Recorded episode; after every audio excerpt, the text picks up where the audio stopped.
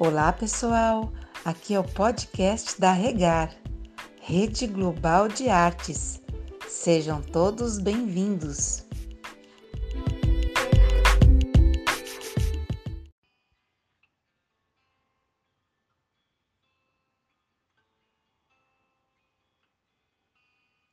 Estamos vivendo tempos difíceis, onde muitas vezes não conseguimos ter esperança Lutamos constantemente contra nossa própria mente, que diversas vezes acaba sendo dominada pela nossa alma, nos levando a sofrer antecipadamente e assim chegamos à ansiedade.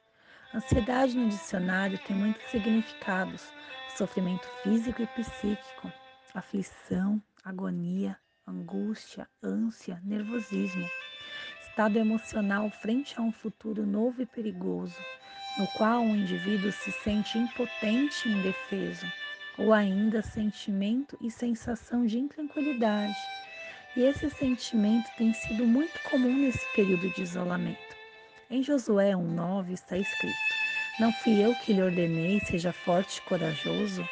Não se apavore nem desanime, pois o Senhor, o seu Deus, estará com você por onde você andar. O Senhor afirma que estará conosco onde formos e em todo o tempo. Também devemos lembrar que, ainda que nosso pai e mãe nos deixem, Ele nunca nos deixará. Ele nos encoraja a vencer nossos medos, a prosseguir, sempre lutando e avançando, mas a ansiedade tenta nos impedir de avançar. Estamos passando por um período de autoconhecimento, identificando o que precisamos mudar. É uma análise de dentro para fora. E essa mudança exige, exige coragem e força de vontade. Mas quando admitimos que precisamos de ajuda, que juntos somos mais fortes, é algo libertador. Mas além disso, é fundamental também entendermos que tais mudanças só dependem de nós mesmos.